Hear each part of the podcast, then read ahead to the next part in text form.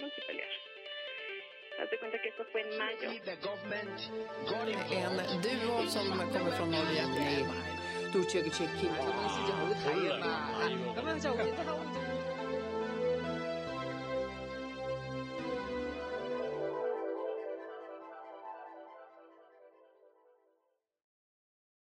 Девятнадцатое июня 2021 года. Самолет путинского другана Урки Евгения Пригожина, внесенного в санкционные списки США и Евросоюза, найден на стоянке в Берлине. Он прибыл туда на обслуживание уже после вступления санкций в силу. Бизнес-джет куплен на подставную компанию и зарегистрирован в Сан-Марино, маленьком государстве в Европе, у которого даже нет собственного аэропорта. Бизнес-джет прибыл в Берлин 30 октября 2020 года. Экипаж состоял из, пил из пилотов, обычно летающих с Уркаганом, пишет Билд, а единственным пассажиром был предприниматель Артем Степанов, который входит в санкционный список Минфина США как человек, управляющий компаниями, предположительно созданными Пригожиным для обхода санкций. Диктатор Беларуси Александр Лукашенко назначил послов в Иран, Монголию и Кубу, предупредив их о недопустимости предательства. Об этом сообщает Белта. Вы представляете страну, говорит диктатор, и президента там, куда вас сегодня направят. Поэтому, я так полагаю, что ту политику, которую осуществляет руководство страны, вы безоговорочно поддерживаете – если нет или изменилось мнение, надо прийти тихо, спокойно, без помпы, сказать, что я не могу, что предательства не было, сказал он. Так диктатор учит послов, как поддерживать его, поддерживать созданный им фашистский режим, а если не захотят поддерживать, очень аккуратно уходить, чтобы не принести вред этому режиму и ему лично. МВД не нашло нарушений эпидемиологических норм на концерте с участием Путина в Лужниках, на которых выступил сам фашистский диктатор Владимир Путин. А, это о том, что сейчас статья о нарушении санитарных норм в связи с коронавирусом – это основная статья репрессий на гражданское общество в России, которая использовалась ну, пока не посадили всех граждан и не осудили всех граждан. И в процессе этих репрессий государственные мероприятия, мафия государственная проводила абсолютно все, которые придумывала, абсолютно все, которые хотела, абсолютно так, как хотела, где хотела и в любом количестве. Совет, Совет нацбезопасности Украины СНБО ввел санкции против гендиректора российской госкорпорации Ростех Сергея Чемезова. Об этом сообщил президент Украины Владимир Зеленский. Персональные ограничения распространили также на замглавы Совета директоров корпорации ВСМПО «Ависма» Михаила Шилкова, украинского бизнесмена Дмитрия Ферташа и российского предпринимателя Павла Фукса. Санкции против Фирташа связаны с его участием в титановом бизнесе и поставках сырья для военных предприятий в России, уточнили в СНБО. Ограничения против Фукса ввели из-за его причастности к незаконному получению лицензии на добычу полезных ископаемых. Говоря о полном пакете санкций, секретарь СНБО при этом не упомянул фамилию россиянина Чемезова – Издание «Сегодня» пишет, что военные предприятия, о которых сообщили в СНБО в связи с Ферташем, это как раз российские С, а, ВСМПО Ависма, Шелкова и промышленные инвестиции. Кроме того, под санкции Киева попали 4 юридических и 6 физлиц, аффилированных с российскими спецслужбами. По данным СНБО, эти лица причастны к разработке вируса NotPetya, Летом 2017 года вирус-вымогатель атаковал сайты украинских министерств, аэропортов, банков, предприятий и СМИ. Служба безопасности Украины обвинила в кибератаке российские спецслужбы. Вашингтон-Пост писал, что ЦРУ также связывает распространение NotPetya сотрудниками ГРУ. Вооруженные силы России проводят учения вблизи границ с Украиной, продолжая наращивать боевые возможности подразделений на неподконтрольных территориях Донбасса. Об этом говорится в заявлении Главного управления разведки Министерства обороны. Согласно данным разведки, с начала текущей недели на полигонах террористических э, ЛДНР участилось поведение, проведение занятий артиллеристов, минометчиков, гранатометчиков, пулеметчиков, разведчиков, снайперов, связистов – и специалистов других специальностей. Э, в ГУР отмечает, что подобным образом агрессор повышает уровень подготовки наемников с использованием усовершенствованного оборудования учебно-материальной базы, завезенного с территории России через неконтролируемые Украиной участки границы. В сообщении также говорится, что контроль за боевой подготовкой оккупантов осуществляют группы кадровых российских офицеров – штаба 8-й армии Южно-военного округа Вооруженных сил Российской Федерации.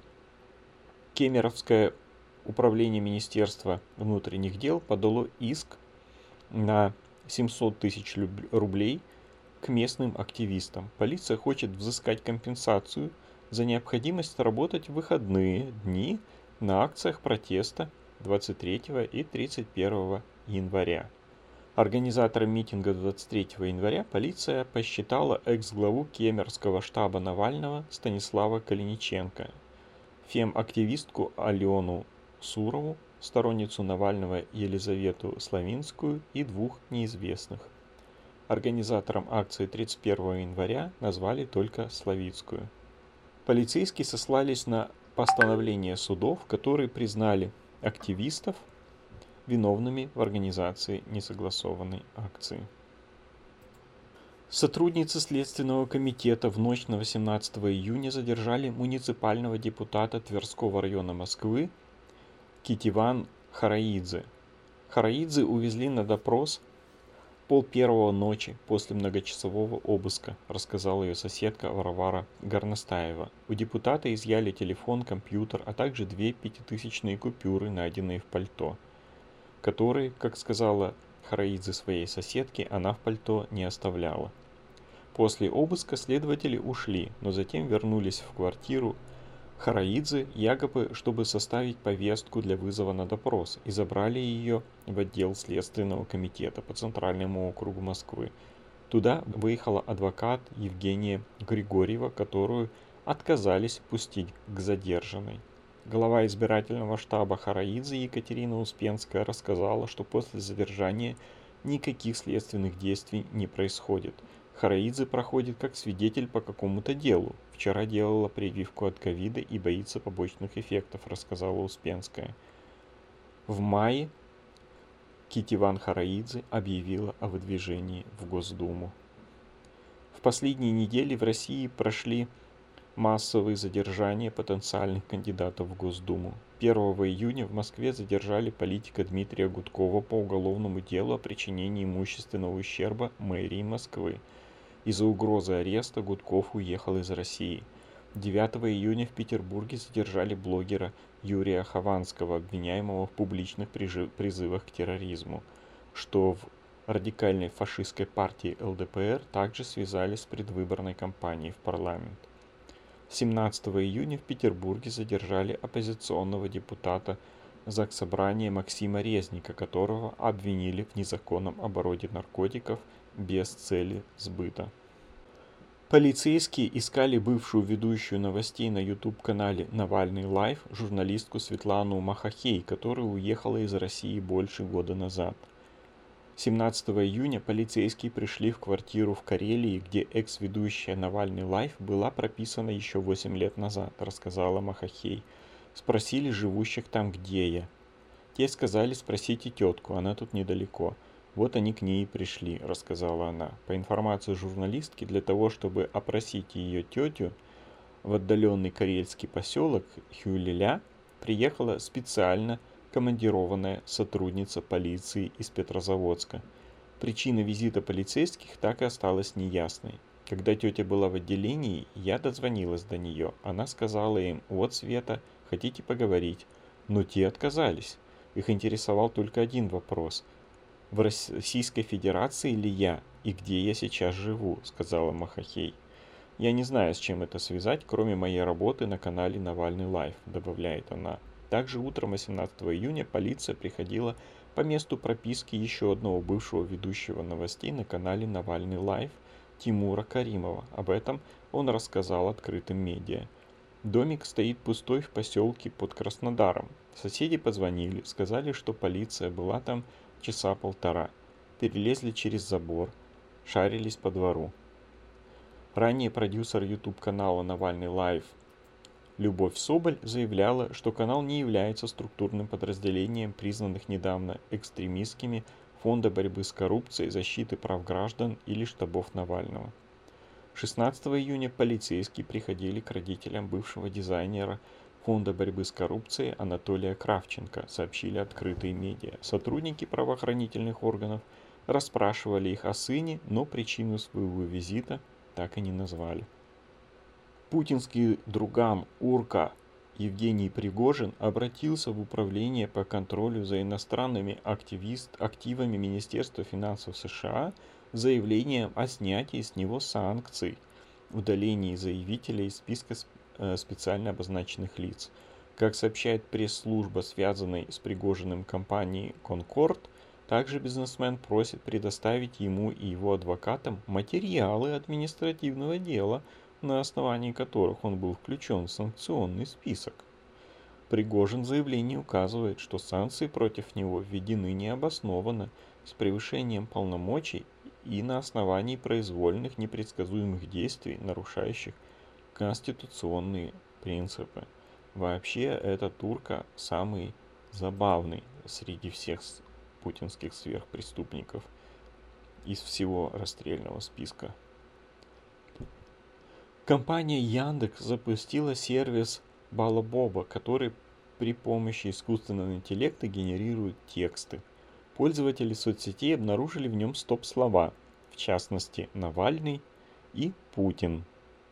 Сервис работает следующим образом. Пользователь может ввести одно слово или фразу и на ее основе Балабоба генерирует текст. Как поясняют разработчики, чтобы написанные нейросетью тексты были грамматически правильными и лексически разнообразными, были использованы в частности статьи Википедии, новостные материалы, книги, а также записи пользователей в соцсетях и на форумах. При открытии в Балабобе сразу всплывает несколько предупреждений. Первое из них – нейросеть не знает, что говорит, и может сказать всякое, если что, не обижайтесь. Распространяя получившиеся тексты, помните об ответственности. Вслед за этим на странице сервиса указывается, генератор может выдавать очень странные тексты, будьте разумны, распространяя их. Подумайте, не будет ли текст обиден для кого-то и не станет ли его публикация нарушением закона. Однако, пользователи обратили внимание, что сервис таки знает, о чем говорит, и не позволяет сгенерировать текст про фашистского диктатора Владимира Путина и политика Алексея Навального. При указании их фамилий появляется ответ. Генератор не принимает запросы на острые и чувствительные темы вроде политики и религии. Очень правильный генератор для проправительственной IT-фирмы. Российский музыкант, лидер группы «Земляне» Сергей Скачков попал в перечень лиц, которые создают угрозы национальной безопасности Украины. Об этом сообщается на сайте Министерства культуры и информационной политики. Ведомство обнародовало черный список лиц, которым запрещен въезд на территорию Украины. Скачкова внесли в перечень по представлению Службы безопасности Украины.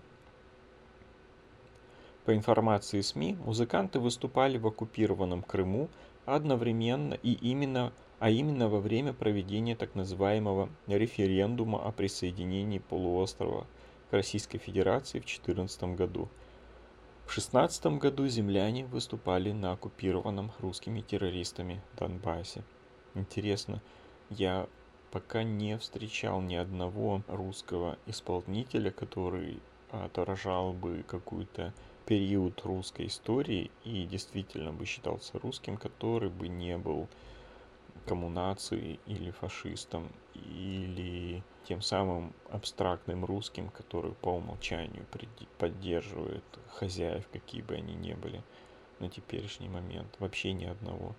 То есть русская культура в основе своей пришла к полному разложению и гниению как таковая.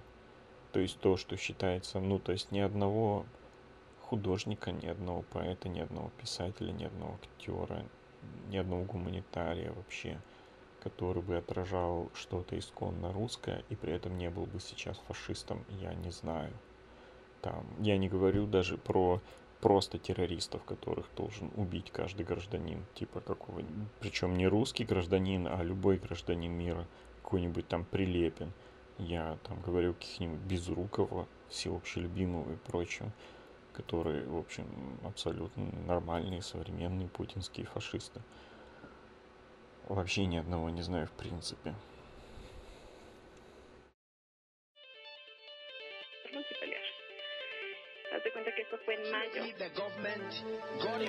En duo som kommer från Norge.杜这个 check in。